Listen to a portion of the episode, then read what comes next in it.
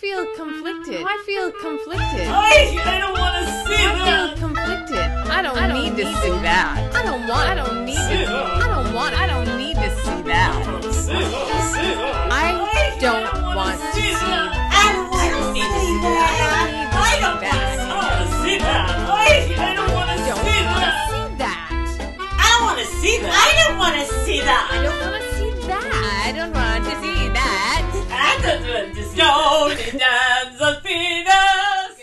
about Tony Danza's penis. I get notes about more Marcy. like, he doesn't want to hear me. I don't need to hear that.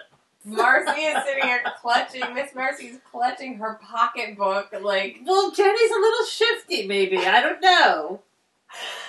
I, I think it's the leopard lapels. I think it's She does have leopard lapels. brown, brown. Season two, episode three. Awesome! Oh my god. We don't like to talk right afterwards because we need to save it for the podcast, but we had to last night. We did. I was actually like really happy that you called and I'm always happy when you call. Oh, sorry, we had a moment. Personal. Personal moments. I had this re- this revelation a few minutes ago after you arrived that oh my god, we're about to go into doing season two, episode three. We're halfway through the season. That makes me sad. It's very sad. We'll see what happens because that also makes me go, oh my god, there's not much time for much more to happen. I know. So, Oh, please do more, please. so um, do you think they will? I don't know. What it? How can we know until we see the end? Really? I You know. like where they're gonna leave it. What if they all end up on Gilligan's Island? What if they all die? that would be good at Oh, That would all. be really sad. This actually. Jenny's pointing the microphone to me because her husband Tom told. I, I've been told I don't talk loud enough, which which is so weird because when I was a Neither comic, of us. they used to turn the microphone off for me. Well, but I think this is kind of a reparative experience for you, I- Marcy. Feel free to let your freak flag Oh. and your vocal cords go. I man. don't have a freak flag. I wish I did. I think you do. You've just you've just I've shoved your it. You freak you, you freaked your flag down.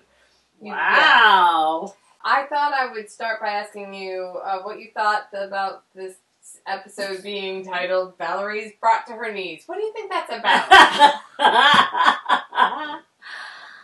Who doesn't love a good blowjob episode?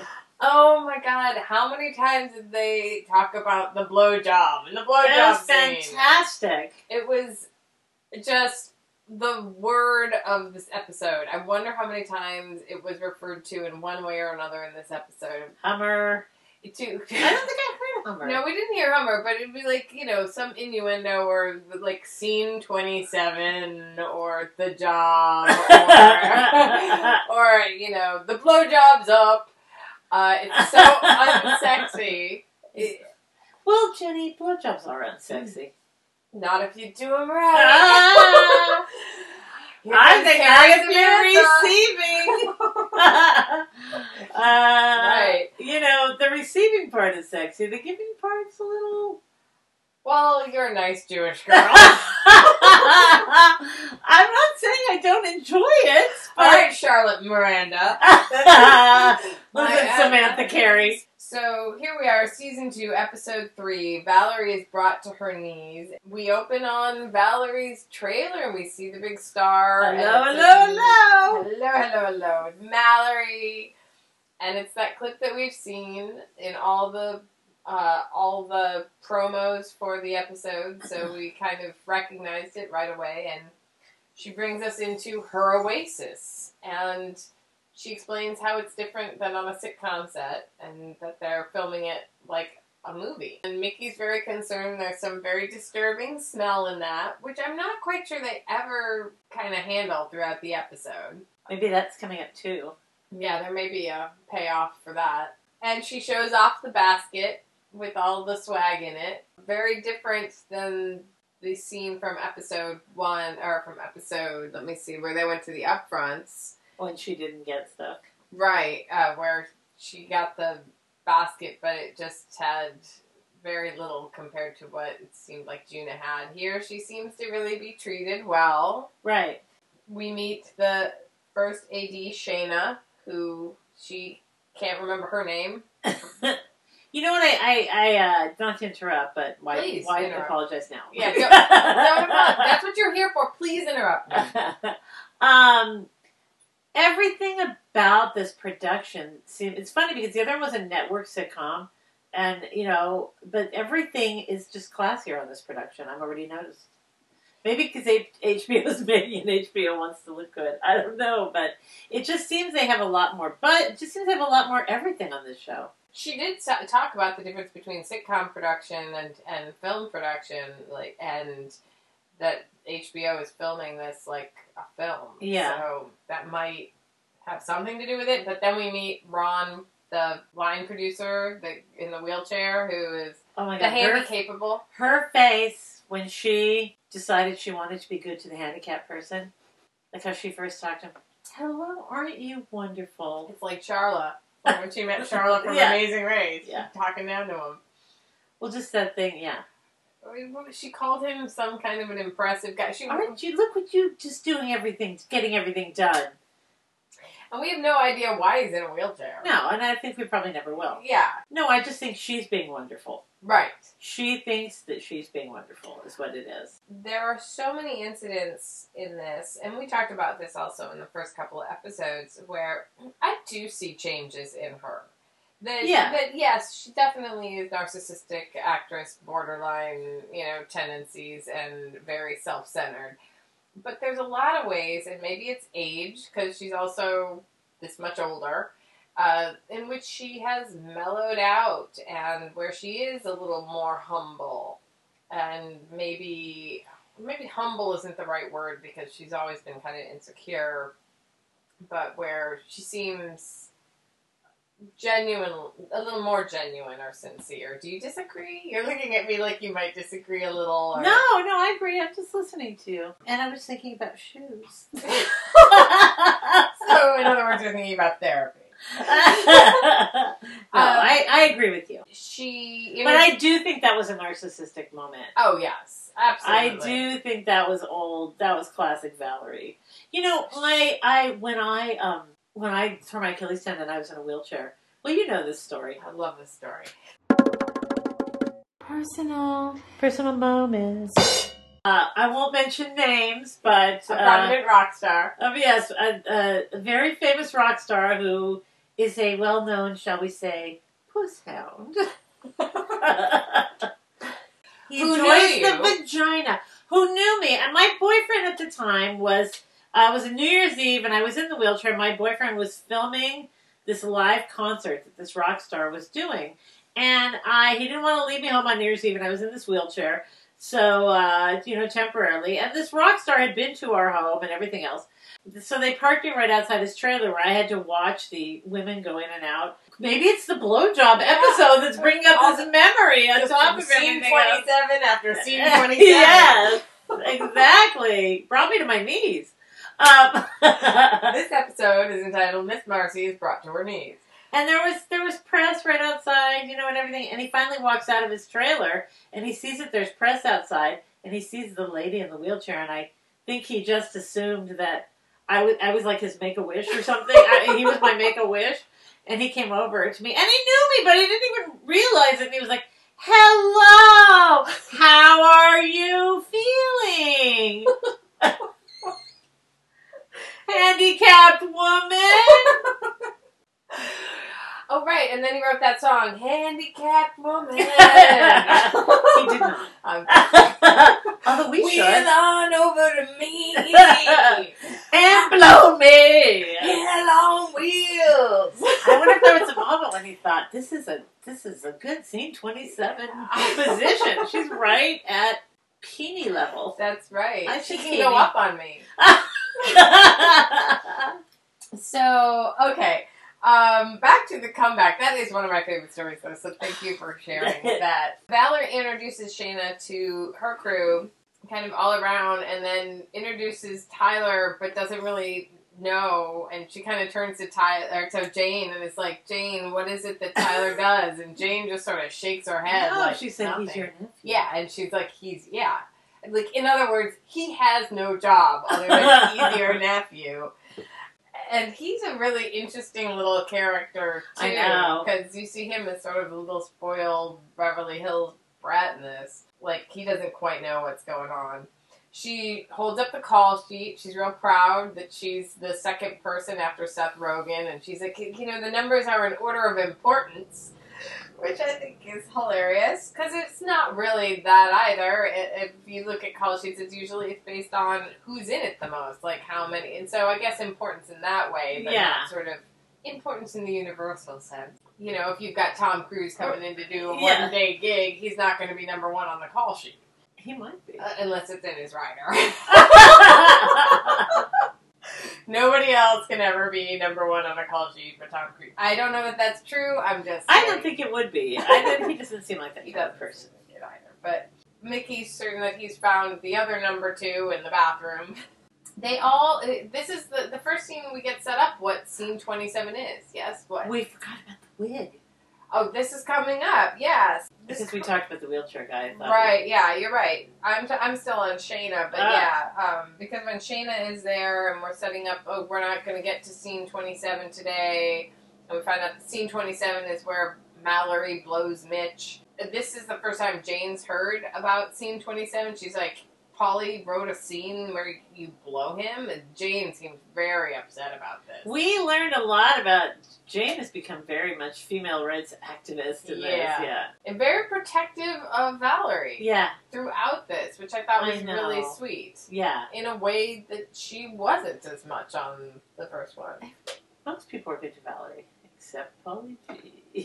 But well, and and Ron, the line producer in the wheelchair, he doesn't you like know, her so much either. well, and she's pushing the she's Yeah. she's she's oh, yeah, I know. There, I had so many of those. Oh, Valerie, what are you doing? Moments. right. So and and that's one of them with the hair people. Oh my god, that was ridiculous. Oh my god. Because Mickey doesn't work with glue. But then again, it's an example of Valerie taking care of Mickey because she does finally, like, you know, lean down to Ron and is like, I'll pay for Mickey. Like, she'll handle it. I wonder why Mickey doesn't handle glue, but okay. And back to the blowjob scene and Jane being upset about it. And Valerie's very much like, hey, listen, you're an actor. You've got to step outside your comfort zone. And she's like, I once had to play a brunette with migraines. I was like, ooh, did she play the J- Jenny uh, Wilson? yeah, she played she played the Miss Jenny story, right?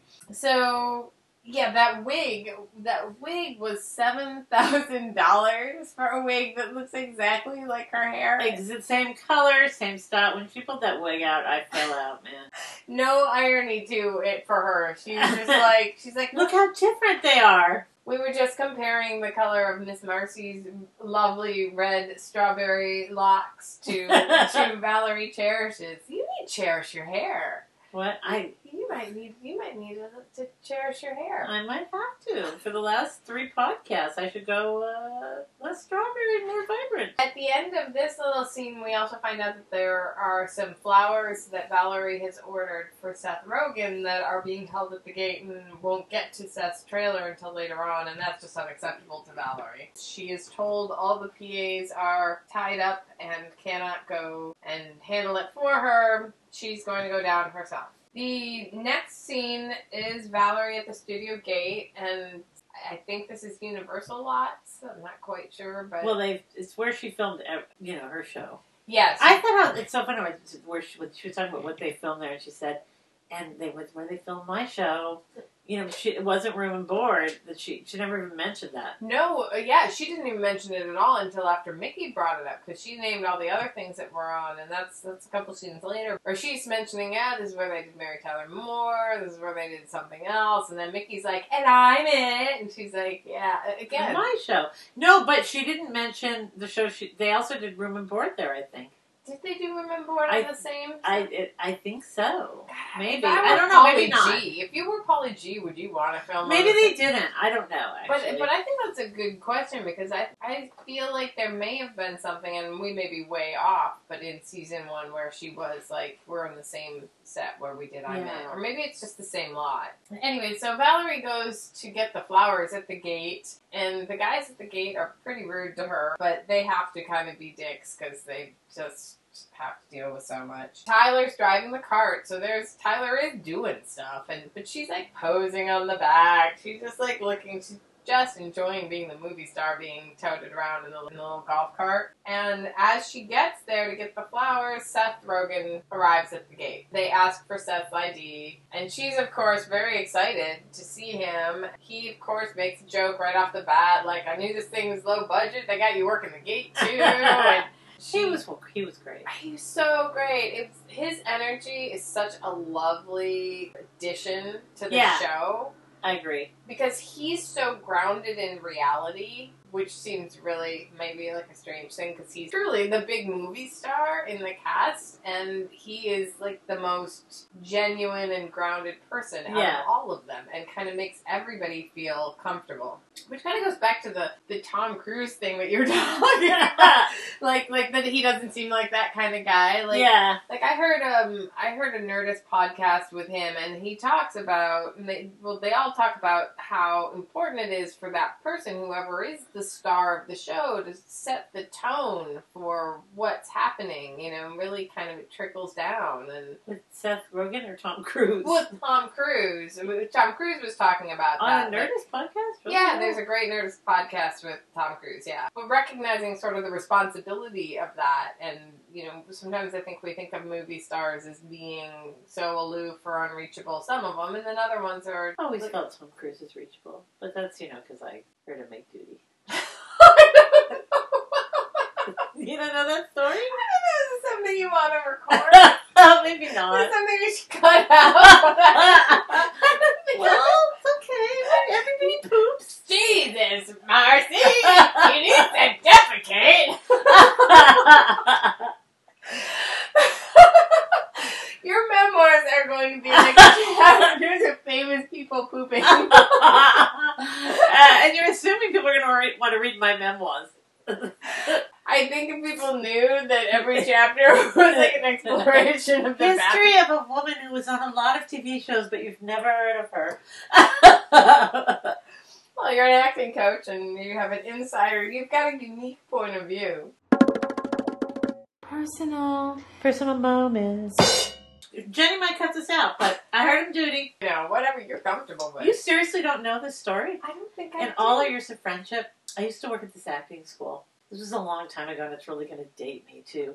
And it was a casting place during the day, and I, I worked there to like get my classes for free. And I had a little office, and it was the hallway of it. The bathrooms are like right off the hallway, so the men's room bathroom was right across from my little office.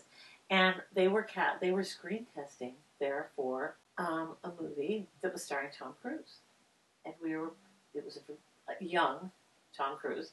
And um, I I was excited. We were all excited. Oh my God, Tom Cruise is going to be here. And I'm working in my office, and and uh, I see him walk down the hall, you know, going. And then like a little bit later, I see him go in the bathroom, and he came back out.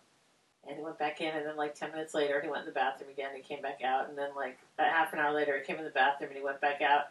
And you could hear, you know, and you could tell that he wasn't feeling well. Jesus, Mallory, you have to defecate. And then he just uh, came back in and he goes, there was like a little couch thing in my office, and he goes, Can you just lay down here for a minute? And I was like, Okay. Oh, the poor baby. Got tummy trouble. I know, yeah, he did. That's what baby. he was a little nervous. It was a little, he could have been. well, you know what? Celebrities, they're just like you. Everybody poops. Everybody poops. Bringing it back. Seth Rogen. Ah, he poops, poops. He He looks like he duties, doesn't he? You know, some people you can imagine and some you can't. That's going to be our next podcast. well, I'm Who poops in Hollywood? I mean, I'm sure there's got he's got to have done a poop scene at some point. I mean, you don't do all those Judd Apatow films and not and, and not be either naked or pooping. Uh, didn't he poop in the? Uh, this is the end. Didn't he pee in his own mouth? I don't know what I'm thinking. This is the end that the poop comes out of. All right, enough with the poop. My God. I know. It's very, we're Sorry, mom. Scatological humor today. Uh, Seth is very charming at the gate, bantering with Valerie. She spills the water from the flowers in his lap, and it was really awkward. And he's so respectful, even though he's like thrown. He's still so respectful of her. He is. He makes a joke about one of the guys looking like in on her crew looking like he could make her breakfast and have that in his trailer and that just because he's Jewish doesn't mean he doesn't like a good breakfast meat. He makes a joke about bring bring him a ham. And this ti- ties into Tyler because then Seth takes off and she turns to Tyler and is like, "Go get him a ham." Like this is gonna be hilarious. Tyler probably has never been asked to go to a grocery store. and he didn't want to. No, but he's there on his cell phone. And he's like, you know, well, I, how do I know that's going to be enough money? And I don't know the valley. It's the work ethic of that. Oh, these kids today. Well, she's like, he's like, I don't know where, I don't know the valley. And she says, you've got that computer in your hand or device in your hand. Maybe that can help you. No, she you. said a computer. You've got a little computer in your hand. It's ridiculous. You can find anything. We also establish in this scene, besides the ham, we also establish that Seth is giving her a nickname, a little nickname, pet name, and he calls her Ginger Snaps. Which I love. So and cute. she's just so excited about that. She's just like, she's like, oh look, I got a new nickname. She's all happy because it's very affectionate, which is so different than her actual relationship with Paulie G. Like the character Seth is going to play is so completely opposite from who he is. Next scene, we are entering the set. This is where she says, you know, they shot Mary Tyler Moore and Roseanne, and then Mickey says, and I'm it, and they're going to do another classic show. And she goes up to Ron in the wheelchair, shows off the wig, and he See, see how different it is, and it, she looks exactly the same. You can just see he has. Wasn't oh my god too? Was it was it when Mickey was so excited to see her in the Valerie Cherish jogging suit? Oh, yes. Yes. Mean, in the uh, Aunt Sassy. It seems to me like they cut out the bit that's in all the promos of her doing the Al Pacino imitation when they're walking in, because that Oh, yeah. because that it, maybe it's in another episode. yeah, maybe it is. She's such a good sport about that damn jogging suit and everything, and she's just happy to be working. I'm happy to have attention. Amen. Again, there's another reference to look, we're not gonna get to scene 27, the blowjob. Tyler is there with them on set. Tyler hands her the ham, and she's like, "Oh, the ham's heavy." she's showing off the set of Paulie's office and the Homer-esque, Homer Simpson-esque drawing on the wall because, as she tells us, and for people who may not have seen season one, Paulie G won an Emmy at 25 for writing a Simpsons episode. And she's catching everybody up on her BTS behind the scenes stuff. Seth enters with Paulie G, and Seth is making a weed reference, which I picked up on right away. And I didn't. Uh, where he's like, I'm only sativas, no indicas. Uh, and they're laughing, and that made me wonder whether or not Paulie G and that little vaporizer, if he's smoking cigarettes uh, or if he's smoking weed. And just because you're a heroin addict and not Right. drinking alcohol doesn't mean that you wouldn't smoke weed. I mean, people have all different kinds of Sobriety. yeah, there's all different levels of sobriety. Who knows? Maybe on an indica it might mellow him out a little bit. She presents, I have no idea what any of that meant. and that's okay. Valerie approaches them and hands Seth Rogen the ham, but says Seth MacFarlane. oh yes. Oh, Valerie. But he's very again. He's okay. He did, for a moment he looks like a little bit. That's the only time I really see him look a little bit like what with her. Like, oh, you got me a ham based on a very offhanded comment I made. You know, I keep, I kept waiting, and I'm glad it didn't happen. But I kept waiting all through the episode for him to turn into Paulie G and not be nice to her, or for. But I really felt like he was genuinely nice. I don't know how the rest of the season will go, you know, because Paulie G, you know, is just all up his ass. I mean, he is just worshiping Seth Rogen. So it could happen. It could happen, but Seth genuinely doesn't seem like he's easily swayed by that kind Right. of adoration yet. I think that Paulie G continues to be surprised in his own way that Seth isn't reacting, isn't as charmed by Paulie G as other people have been. Seth's behavior c- continues to show that he doesn't feel that Paulie G's handling things right, in my opinion, um, so far.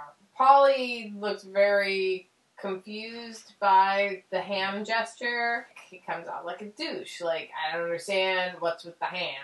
What the fuck? eh, What the fuck are we talking about here? Seth kind of explains it a little bit. Then we meet Ashley very briefly, who is playing April. This is where it gets it gets confusing like this throughout the episode, but this is one of those other moments where Valerie says, "Oh, you're the April, the Juna character," and Paulie's like, "No, Ashley's playing April, like making it very clear this isn't Juna, this isn't you, this isn't me." And I think they're still make they, they're probably still a little afraid she's going to sue them.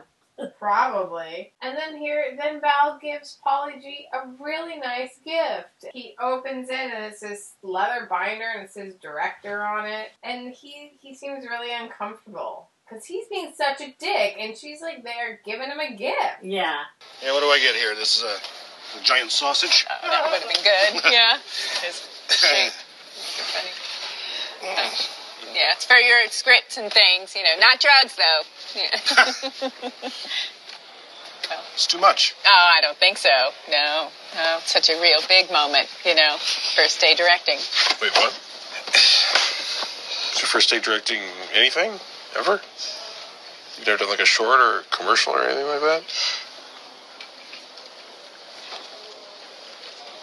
Don't do that. Don't give her that. I'm fucking with you, man. I'm totally fucking with you right now. Oh man, that was so brutal. I'm so sorry. Oh god. No, I knew you were a brand new director and somehow an old hack at the same time. Okay, now can I please get a first shot? Good. Valerie, and the ball-busting movie star. On your marks, On our ladies. marks. There we go. Yeah. Yeah, this is where we really see Paulie hasn't changed that much. And it's also just a deep, deep expression of his insecurity. Yeah.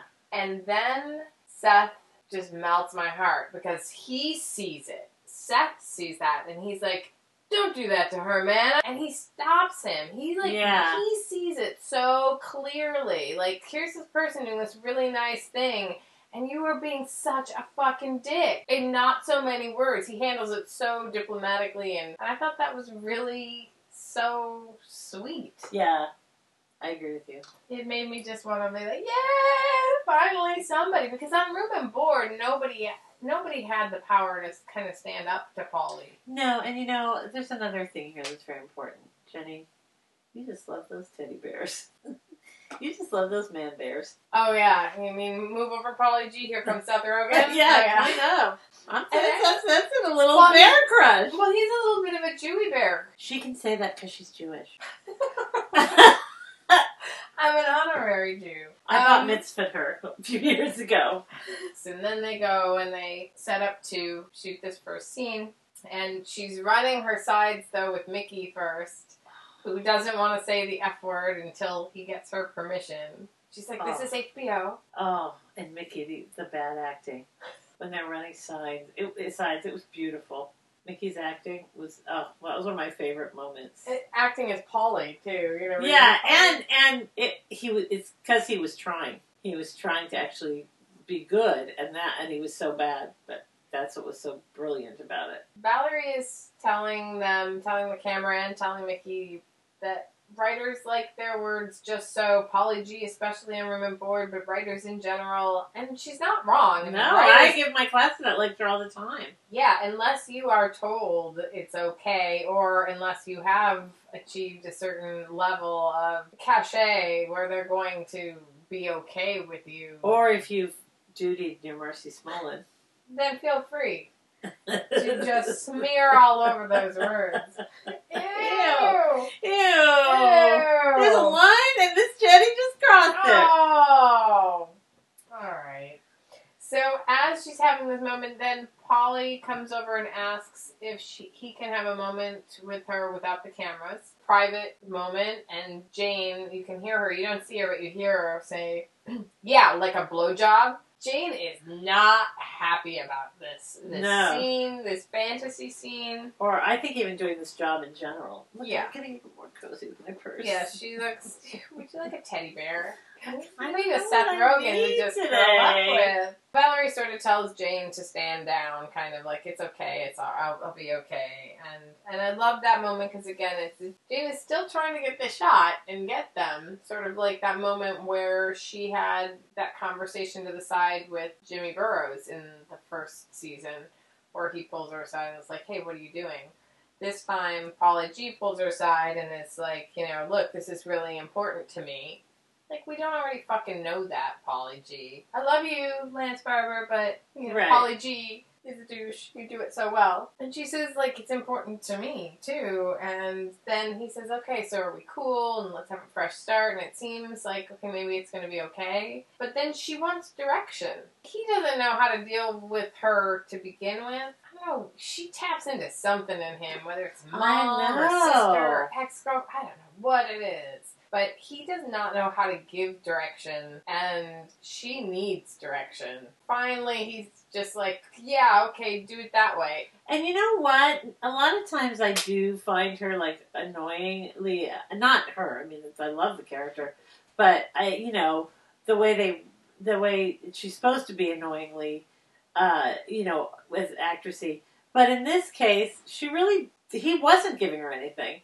Yeah, and she's and when an actor asks you specifically for something, even even if it, it seems like ridiculous or overly Right. solicitous, And I didn't find that question ridiculous. No, I haven't. I haven't found anything that she's asked him ridiculous. I understand the respectfulness of it, having been on both sides of it as as a writer and as a director and all of the different sides. But it's your actors, and you want them to feel confident going out there Right. and to sell your stuff. And if you have a vision and they're not clear on it, give it to them. Damn it.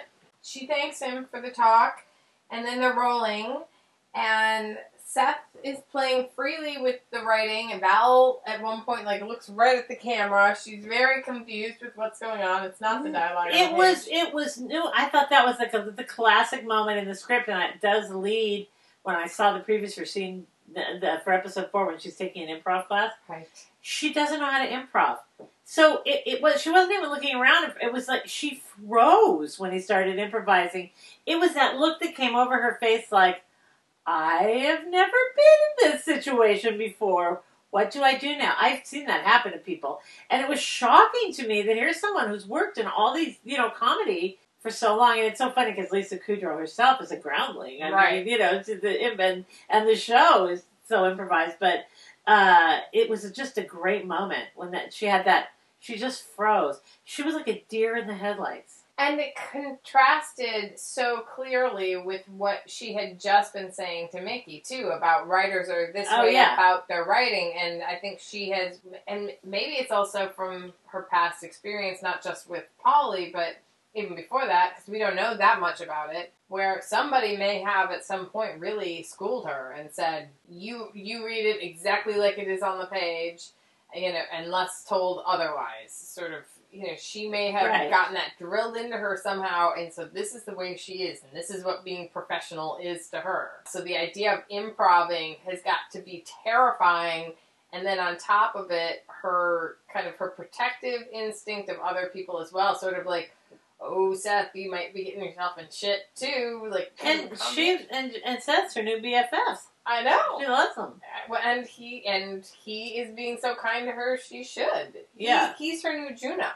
really, right? Yeah, he is. You know, the the other person who's around and kind of sees her for who she is and the potential that she has to be a good person, and that her intention isn't to be a shitty person.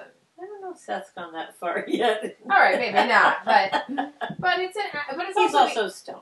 it's all the it's also the actor camaraderie, right? Yeah. I mean, Yeah, absolutely. You're working together. Yeah. So here it is. She kind of she does pull it together, and she does get the line out. And even if somebody else is improving as it is, you know, on That's what was so funny. She was trying to pick up the scene right where it would have left off. Right. Like, where do I come in anyway? It was so funny. the take ends with Seth act, you know, having this moment and breaking the wrong lamp, but everything's okay because it's Seth Rogen. Yeah, exactly. And And, he's so nice about. Oh, I'm so sorry. I, you know. You don't have another one of those. And as everybody's resetting to like, probably go again, the script supervisor comes up and it's like, Paulie wanted me to tell you. I, I was just riffing. I kind of I riff a lot. So she kept up, got right back in there. Yeah, Great, yeah, yeah, no, do that it. was Do great. your Yeah, fucking that was awesome. jizzy eye riff. Oh, I'll do my seriously. Jizzy Irish. Seriously. Yeah. Valerie. Yeah. Oh, yeah. Hi. Zelda. yeah. Uh, Bury your balls in You switched up. stay out and keep out. Uh huh. That's. did I? Yeah, Paulie wanted you to know you switched it. Uh, it it's stay out of my room, and and the sign says keep out. Right. That's. Make sure I get the line right. Okay. Two words that are interchangeable. Can't wait to see what she says to Seth. oh, I heard you. Yeah. Again, Paulie G tells the script supervisor, almost who's almost like the new Gigi, Yes. kind of go in and tell this to Valerie, which keeps her off of her game. It is Yeah, it's so such a, uh, nurturing. It's uh, well, yes, and this is all everything that's happening uh, is exactly what Mark was afraid of. Speaking of Mark, we next are in their bedroom, and she comes in. It's 3 a.m. Mark's asleep, and she's. This was to me like such a beautiful little scene where Yeah. she's like going to take the book away from him and kind of stirs and and she's very soft and sweet and and she's like oh, look i just wanted to thank you for being so supportive and she feels like she did really good during the day that she nailed the monologue and she's like at what point paulie g was nodding like she's looking for any sort of positive feedback She did that, you know. She did that with him before too. I just you can Like they bring out that that they have such a sick relationship. Yeah, it's it actually is very triggering for me on certain levels, but you can really feel the insecurity that she has. Yet she's still feeling okay, like it went all right, and she's telling she's very vulnerable with Mark in this moment and saying, you know, that it makes her feel better about what she's got to do the next day. And they have a discussion about the blowjob scene, and Mark's like, "Why is that scene even in the show? You know, does Paulie G, you know, want to want to get with you or whatever?" She's like, "Oh yeah, can't you feel the sexual tension?" Mark asks in a very civilian way, "How do you even film something like that?" Another great line where she says, "I haven't filmed a sex scene since I made out with Alan Thicke in that growing pains flashback." oh, such a fantastic reference. Don't you want to see that growing pains Oh, flashback? I want Alan Thicke. I hope Alan Thicke makes an appearance. That would be a great cameo. Would be Alan Thicke. and you know, spot. you know uh, he'd do it. What's he doing? Yeah, well, and he's Alan Thicke. And he's Robin Thicke's dad Yeah. right now. Then they joke around that maybe Mark could write her a note to Paulie, and he's like, "Yeah, dear, dear Paulie, think you can write and direct? Why don't you also blow yourself?" Love Mark. And I thought as I was watching that that you must love that. That must have been like you're like, "Oh, it's my love bug." He's so genuinely sweet to her. he is. I love the relationship. Uh, of course, she has to turn him down when he asks if she wants to practice. But she says there's nothing else I would rather do, but I gotta get to sleep. So the next day, she's in the hair and makeup trailer, and she's got these things on under her eyes. oh my god. What are those things that? They were like those anti-wrinkle eye gel pads. I feel like I've seen them, but I don't really know if they work. or I'm sure they don't. All I know about under eyes is the the beauty queen sometimes put preparation H. More than beauty queens. But- Everybody does it, don't you? if I, I did, mean, I mean, you know. if I did, would I be asking? My preparation H goes somewhere else. Back to duty talk. Back to this is the end. So okay, duty's okay. Hemorrhoids, I'm Jenny. everybody has their limits. There's another bagging on my, li- my limit is we can talk about what comes out of the tushy, but not what goes in. They're in the trailer and Mickey Mickey is commenting on why is she nervous or why does she need it to be quiet to prepare because you know she doesn't have any lines. And again, I'm sort of like Mickey. First of all, he's been around enough actors, and a hair and makeup person is usually a little more sensitive than that. I know. strange. Well, he, but it's Mickey. yeah, He crosses the line. You're right. And she brings up Patty Duke and the Miracle Worker. oh my god, another great reference. Okay, trying to focus on the scene for today. Thought you didn't have any lines. You just had to. Oh, how shall I say this? Do a good job. Okay, you know what? Still, okay, want to look it over, find my way through it. You know, no lines is still acting. You know, Patty Duke didn't have any lines when she played blind, and you know, still she had to concentrate, right? And then there's that very sad moment where she tries to bond with April, who's or Ashley, who's playing April, who's Oh, that was so the sad. Juna character, and she recognizes that she's playing the Juna character, but she wants sort of nothing to do with her. She's all about her cell phone. It's really sad. It's really sad. But also, interestingly, a sign of the times. I thought they really showed that well because 10 years ago, people weren't, you know, in their iPhones all the time. It's right. They just had the little flip phones, and like we talked about the one, two, Yeah. three, yeah, Yeah, but, but but you know, people looked up more. I mean, it's it's it's horrible because I work with people that age and they never look up. They just never look up. It's awful. You look at I, I look over to the class and they're just all down. They don't interact. Do you ever do a like no cell phone? Yes. Like yeah. Yeah, no, it's been it was really interesting. One day, this was the most interesting study in human behavior. I collected them all. I said, turn them. You can turn them on vibrate or turn them off. Put them all in a basket, and then I put them just up on the piano, but in the same room. And anytime one vibrated, everybody was like, Everybody, kind you can't see her, but she just moved. "Oh, sorry, head. yeah." I- But they were like all staring at the basket. So then I said, at the break, you can all check, and it was like they were.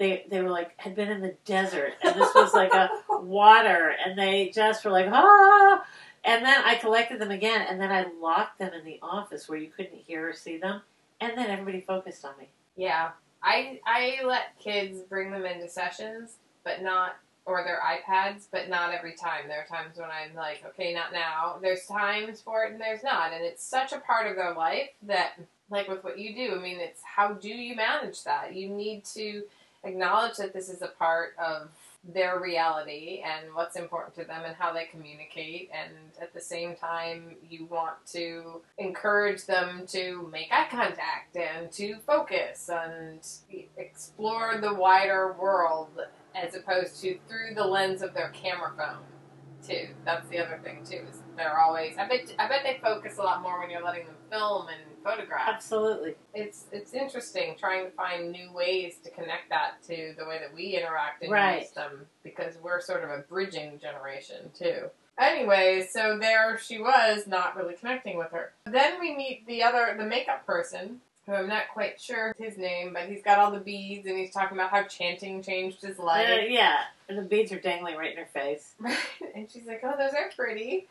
But I love it. He's like, "Girl, you've got healthy sweat glands." And boy, do I relate to that. I am so shiny all the time. So I was like, oh my god, poor girl. But that's a good thing actually for an for an aging woman. I I Yes. embrace my sweat glands now because absolutely it helps me keep keep from being too wrinkled. Then again, here she is. She's invited to set for the blowjob, and the makeup guy tells her to breathe, and she's like, "Yeah, okay, yeah, you you breathe, but keep dabbing," sort of thing. She's definitely tense. You can see that she's tense the closer that she gets to this scene twenty-seven, the blowjob scene. We're invited to set for the blowjob, and at the top, I wish I could say that was the first time I've heard that really, do we have another story? no that was a joke So then we're on set, and it starts with them filming a fantasy sequence with Valerie in her sweatsuit, flanked by oh Two the Aunt women. Sassy suit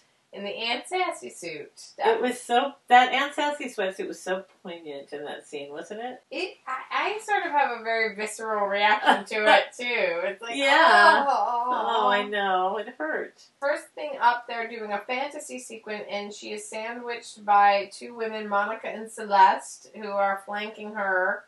And uh, Polly says, "Okay, so this is the fantasy sequence, and so uh, you're gonna fade away." Uh, he he describes the scene that's about to happen. That you know, this is part of his fantasy. And he says, you know, that they fade away as you blow me. So nice to be Okay. working with other ladies. huh? Hey, Val.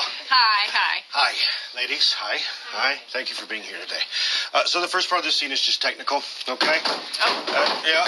Uh, it, just like this. Valerie, you're in the middle. You girls flank her on either side. We're going to shoot this continuously without cutting. that's a, it's a special effect scene where I disappear. Yeah, exactly. And I've been waiting for this day for a very long time. Oh, ha ha! I get it. You. In the scene, okay, he's he's imagining you two while she's blowing me so that I can get aroused. You know? Okay? Did he just say me? Got confused. That's not, nothing happened. Tell them, Mickey. Okay, ready to shoot. Nothing happened. Yeah. Nothing sexual. Yeah. And I loved that because again, it keeps going back and forth in the what Right. is, and in a way, it parallels the first season of the comeback with the reality show and the TV Right. show, and like what is real life Right. and what is performance and performance But art. also, even though he explains later, you know, what this scene is about, it is still why is this scene there? You know what I mean? It's still why did that even pop into his mind? It's another expression of that aggression that sort of when when in the first season where she comes upon the writers and they're at late at night and they're showing uh, they're modeling her getting fucked in the ass. It's Right. like this really violent, aggressive, sexual domination, Yeah, oh, yeah, absolutely. humiliation, and him saying sort of like you know he's got to think about these women in order to stay hard while the woman in the sweatsuit, in other words, Valerie, is blowing him. Like I, you know, Valerie again is not herself a sexual enough creature to get him off. He's got to think of, he's got to look at these hairless women with fake tits. Jane comes up before they even start filming that and says to Valerie, like, I don't think we should be filming this. I think this is really sleazy and what it represents. She was really concerned. and she's sort of right. It's sort of a Jane is little. again the coolest character on the show. She's so cool and protective of her, and she's the voice of so many women outside. Like, why do you have to have all those tits in Game of And they Thrones? were, uh, yeah, and the women here were fully shaved, yeah, completely hairless. like Kim Kardashian and her. Did you see the the frontal nudity part of her? Oh, I didn't see. No, I didn't see. She's got no hair. And she's Armenian. That had to take a long fucking time. Sorry, is that wrong with me? Was that politically incorrect? Well, no, she's broken the internet. So they do the shot, and they're just supposed to stay there because it's just again, it's a very technical thing. It's a cinematic effort, you know, something that they need that they will They're be gonna fix that in CGI. Right, it's all going to be visual effects where she fade disappears. away. Yeah. Um. Although she's like talking in the middle of it, and he's Out of the side of her mouth. right, and well, he's like, you know, shut it or whatever he Shut says, like keep be quiet, Valerie, and and then he asks the girls to start making these orgasm sounds, and then there's like shots all around of the crew watching on. Tyler in the background, is Yeah. like looking for the first time, like this is the greatest Doesn't job Mickey ever. say to him, "This job isn't so boring now, is it, Tyler?" Right, he does absolutely, yeah. No movement. Bet you don't hate this job so much now, do you? And then then they cut, and Seth makes the makes a joke. And cut. So you guys met my mom and my sister? So funny. Oh, it's like that every time. and the script supervisor this is hysterical. Can, and you can tell they all needed that. It was just so tense in there. Again, I started thinking about Valerie and her ladies loving ladies. Her ladies loving ladies videos. I know. and yet the one person who's not titillated and the one person who's concerned is the lesbian in the room. I know, I know. She just it's expletive. Yeah. So then they're like, blowjobs up! and the prop guy asks Oh, if she wants the knee pads. and ever the pro, Belle says no. But you're gonna be down there a long time. And then Mickey turns and he's like, she won't need them. What do you think that was about? I was like, Do you think he did, gave her some coaching, some coaching? Because that's how I learned. I mean, not on their actual penises, but you mean by a gay man? oh yeah, he gave me some all the tibolas. Absolutely, he showed me how to banana. That happens. I, I've heard. I've heard that from many from many women that they've gotten their best tips from from gay men. Well, I was thinking about the scene in last season where he was looking for the knee pads for, to work on his heirloom tomatoes. yes, they made just so much more sense now, didn't they? yeah. Well, they made pretty much sense then too. it wasn't like Mickey was really pulling one over our eyes. In that scene, it was I was not quite sure where that was coming from with Mickey, but I thought it was very again it was kind of protected, sort of like just listen to her, like nobody's listening to her. Then Paulie G says, "Okay, now we're going to do the scene just as we rehearsed." And that was confusing to me because it really didn't seem like they'd rehearsed it. If they'd rehearsed it already, she wouldn't have had the questions that she had, and they wouldn't have had to go through sort of all the blocking issues that come up in this. And this is the last scene. So Seth says, Are you cool with this to Val? Because he can tell something she's not quite Right. comfortable. And she's like, "Oh yeah, yeah," but hold on, I it has to go to Paulie G and ask him, ask him for direction. You know, how do you want me to play this? And she says, "Eager, reluctant, not at all." I love that last part because you know who who wouldn't be uncomfortable doing that scene? That it was so awkward. Well, it's like one glimmer of hope, you know, like just like please We're tell me I don't have to do yeah. it. Please tell me we don't have to do it. She's like, "What do you have in mind?" And Paulie G says, "I had in mind that you blow him." And Valerie makes the very actory and yet true significant point of you know what is underneath this people are asking me what is this about and she realizes at this point too i think like what is this about You know? it is weird. paulie tells a story about well remember when you would come in and tell me to change a joke or this isn't funny or and i would just think blow me valerie blow me that was enough for her though because she got it then she's like okay so it's like a metaphor and they start rolling and seth says his line like come over and valerie improvs quote unquote improvs and just turns to the camera and says like why don't you just rape me Oh, and then she had this look on her face like I was such a good improv. I was ripping. I was ripping there. Look at me. Like right after she had that really proud of herself look. But it was such like it was such like here, comes some psych talk. In psychology, they talk about what gets repressed gets Yeah. expressed. It's like what she's been holding back this whole time. Like, what the fuck is this about? Why do you want like why do you want to hurt me? And rape again, violent and aggressive and humiliating, and about domination and about you know really asserting themselves, uh, like a man or you know a man over a man or a man over a woman or whoever the rapist over the target. You know, really brutally expressing something, and her saying like, "Why don't you just rape me?" to the camera, like basically to Paulie G. Like, why do I have to do this? That was what it felt like to me in that moment. Like she was pressed to the wire. At this point, it's like walk over there, get on your knees, and play the scene. But she couldn't even do it. She had to like, oh, you know, why don't you just rape me? Action. Walk over here. Walk. Been a long day. Why don't you just rape me? Cut. Yeah, yeah. Sorry, I thought I thought I felt a riff coming on, you know, like the other day, but no. Right, yeah. No, Who are you know. talking to? Well, I you know, just the audience. But no, right, rape's not funny. It's a tough area. So that, my bad. We, we can go again. So, We, what was the problem? Have you never given a blowjob? well, okay, but just you know, I'm fine. It's just that this never happened. You know, just this never. hap- Of course, this never happened. Never happened. Okay, you hear that, everybody? Well. Es- especially Valerie's cameras. Get get this, very important. This never happened. Okay, she never blew me. I just have one question. Yeah. Did this ever happen in real life? Okay.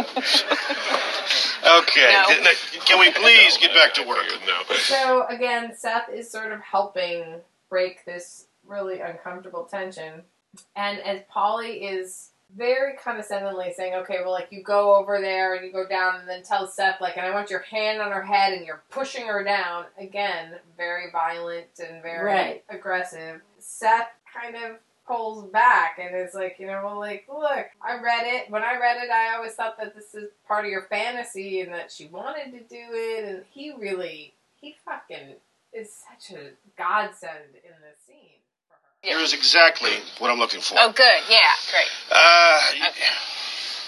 Walk to him, Uh huh. to the couch, Can do. drop to your knees. Okay, now when you get there, I need to see your head going up and down, right? And I need to see your hand like going on top of her head, just you know, like really pushing it down. Really? Yeah. My hand pushing her head down.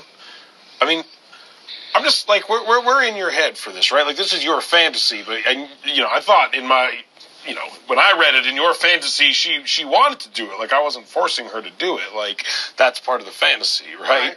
Yeah. Right. And and just like you know, correct me if I'm wrong. The shot is it's like a tight shot of my head. Like I'm selling it, right? I mean, said the asshole movie star, but like that's what it is, right? Yeah. That, that's how you're gonna shoot it, right? Yeah, yeah. So like, I mean, honestly, like if we're in your head, you know, and I'm selling it. Like, I don't even know if you need her to do anything at all. Like, I mean, you're going to cut to me, you're cut to the naked girls, and then, I mean, in all honesty, though, like, I don't even want to see me get a blowjob. It's fucking gross. It should all play, you know, on No, no, camera, no. right? No, it's a great idea, man. Yeah, it's better that way. Yeah. Thanks, thanks. Yeah. Yeah, no problem. Yeah. Wish I knew it was gross before I blew you.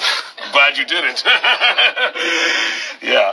No, that's great, though. Yeah. So, yeah, that, that's yeah, how no, no, let's do it. Let's do it. Okay, so, so then Val, you just um, you just walk over, drop below frame, okay, and then just you know keep your head out of the shot. Great. Fine. Do nothing.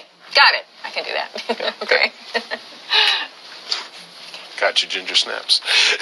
he really starts directing it in a way, saying, you know, cut to me, you're gonna cut to me, you're gonna cut to the naked girls. And you can see Val just sort of watching this exchange between Seth and Paulie G, and she sort of doesn't really know what's happening. This is new to her. Somebody's standing up. And And she's like, Seth took care of her. and Seth says, I got you, Ginger Snaps. Oh, I love that moment. And then for the rest of the, si- the scene, she's just on her knees, kind of hands on his thighs, just looking at the camera. Blank expression on her face in a way. Like, I don't know what's going on, and then a little smile. Yeah, that was the great at the end. That's that little. smile. I was screaming with laughter. That was one of the funniest uh, closing scenes of a TV show I've ever seen. Just like on her knees, and the, the hands on the thighs. No, it's when she and when she just turned her head side. She was just laying there, and yeah, that little smile. Oh, Almost like a little kid with her head in her Yeah. lap. Like, thank you, daddy. Thank you, daddy. And the song Pressure. Uh-huh. yeah. Oh, that was what was so amazing. That music too. I mean, that was just one of the many. This episode was so funny. And it was directed by John Riggi. I love John Riggi. and written by Amy B. Harris, and they did such a good job. I mean, what a great episode! Really showed the unsexiness of the whole process. You know, where, where blowjob is being said every other line, it seems, and it's just very perfunctory, and nobody is sexy about it at all. The naked girls, it's the coldness, it's just, it's all very technical. It's not as sexy as it looks. So, what other thoughts and feelings did you have about the episode? Uh, I thought that even though this was another episode where it was sort of setting us up for what was to come, there were so many just classic, amazing moments. I love Seth Rogen in this. You know, I was curious to see how it would go, and I love, I love that he wasn't as big a dick as Paulie G. I love that, you know, the opposing thing that he's actually he's playing the Paulie G character, but he's taking care of her.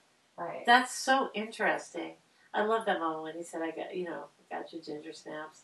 I love, I just love all of that. That's the last line of the episode. Yeah, it was great. It was. Well, I mean, the last real line. I mean, because then you hear him sort of doing whatever dialogue it is. Right. during the quote unquote blowjob, during the quote unquote scene Yes. 27, which I will now forever be referring to blowjobs as scene 27. so we were working out scene 27. Seth Rogen was great. I'm really interested to see what they're going to do with the rest of this. I'm interested to see if how influenced he's going to be by Paulie G. I'm going to be I'm going to be interested to see, and we've talked about this before, how well if Paulie G stays sober, and you know if his true personality was the guy he is now, or the total douche he was when he was doing hair. You know, because we're starting to see dickiness come out, but he does catch himself still with Valerie. He is being nicer to her, but oh, you just see it rearing its ugly head. and he's being checked, too. Yeah, People are checking him, and he's in a different level now, too. yeah, exactly. And I still want to see Tom. I know. I keep wondering if Tom will show up, but we only have three episodes left. I know that's very sad. And if Seeing Red is actually a series and it's supposed to continue to shoot several episodes, I mean, is it is it going to be something that is it is it like a True Detective thing where it's just going to be a very short, limited episode arc run, and then maybe something totally different, Uh, or no, because I think it's all about. It's called Seeing Red, so Yeah, but how do you sustain an entire show? Like, let's just say that this was a real series that was going. How do you sustain that dynamic between the two of them for multiple seasons without them ever reconciling? Or do you think maybe that she and Paulie G will come to some sort of. I don't know. We only have three episodes to find out. Will she leave Mark and end up with Paulie G? she will never leave Love Ball. ah, love ball! I said it. So yeah, so next week we see that she's very protective because they, it seems like they are going to cut out all the scenes that are about her being at home uh, if they don't shoot at her house. So she offers up their house, and Mark does not seem happy about that. We saw that in the little clip because the crew's going to have to move in. And it's not the reality crew. I think she means the film crew, right? Yeah. there's that one moment where Mark is like, "When do I get to meet Seth Rogen?" And yeah, and then we get to see Valerie doing improv. I know. I can't wait. This episode was fantastic. I'd like to see more Jane. I really want to see how Jane is going to bust out. Like, if where where Jane's arc is headed. Yeah, Like, is there going to be a confrontation between Jane and Paulie G? I hope so. That would be, that would be glorious. Yeah, because Jane is a superstar, and, and Seth obviously is a real asset. Is, is Seth going to at any point be like, "Yeah, I'm done. I can't do this," or he doesn't seem to be disturbed by anything. I mean, he's so easygoing. I don't, I don't see it being set up like that. But are we going to see Mallory again? At Mallory, um, The girl that plays right? We haven't seen anything with that. Right. Now, there's a lot left to do. I can't believe there's only three episodes left, and I'm sad about that. And we didn't get any Dan Bogutinsky in this episode. we didn't. Dan, where were you? Yeah. So And also, um, I forgot what I was going to say. well, I think we've said it all. I think we have. And there will be other chances to say more. See you next week. See you next week on Countdown to the Comeback. Countdown. Come back. I feel conflicted. I feel conflicted. I, I don't want to see that. I feel conflicted. I don't, need, to see that. I don't want. I don't need to. I don't want. I don't need to see that. I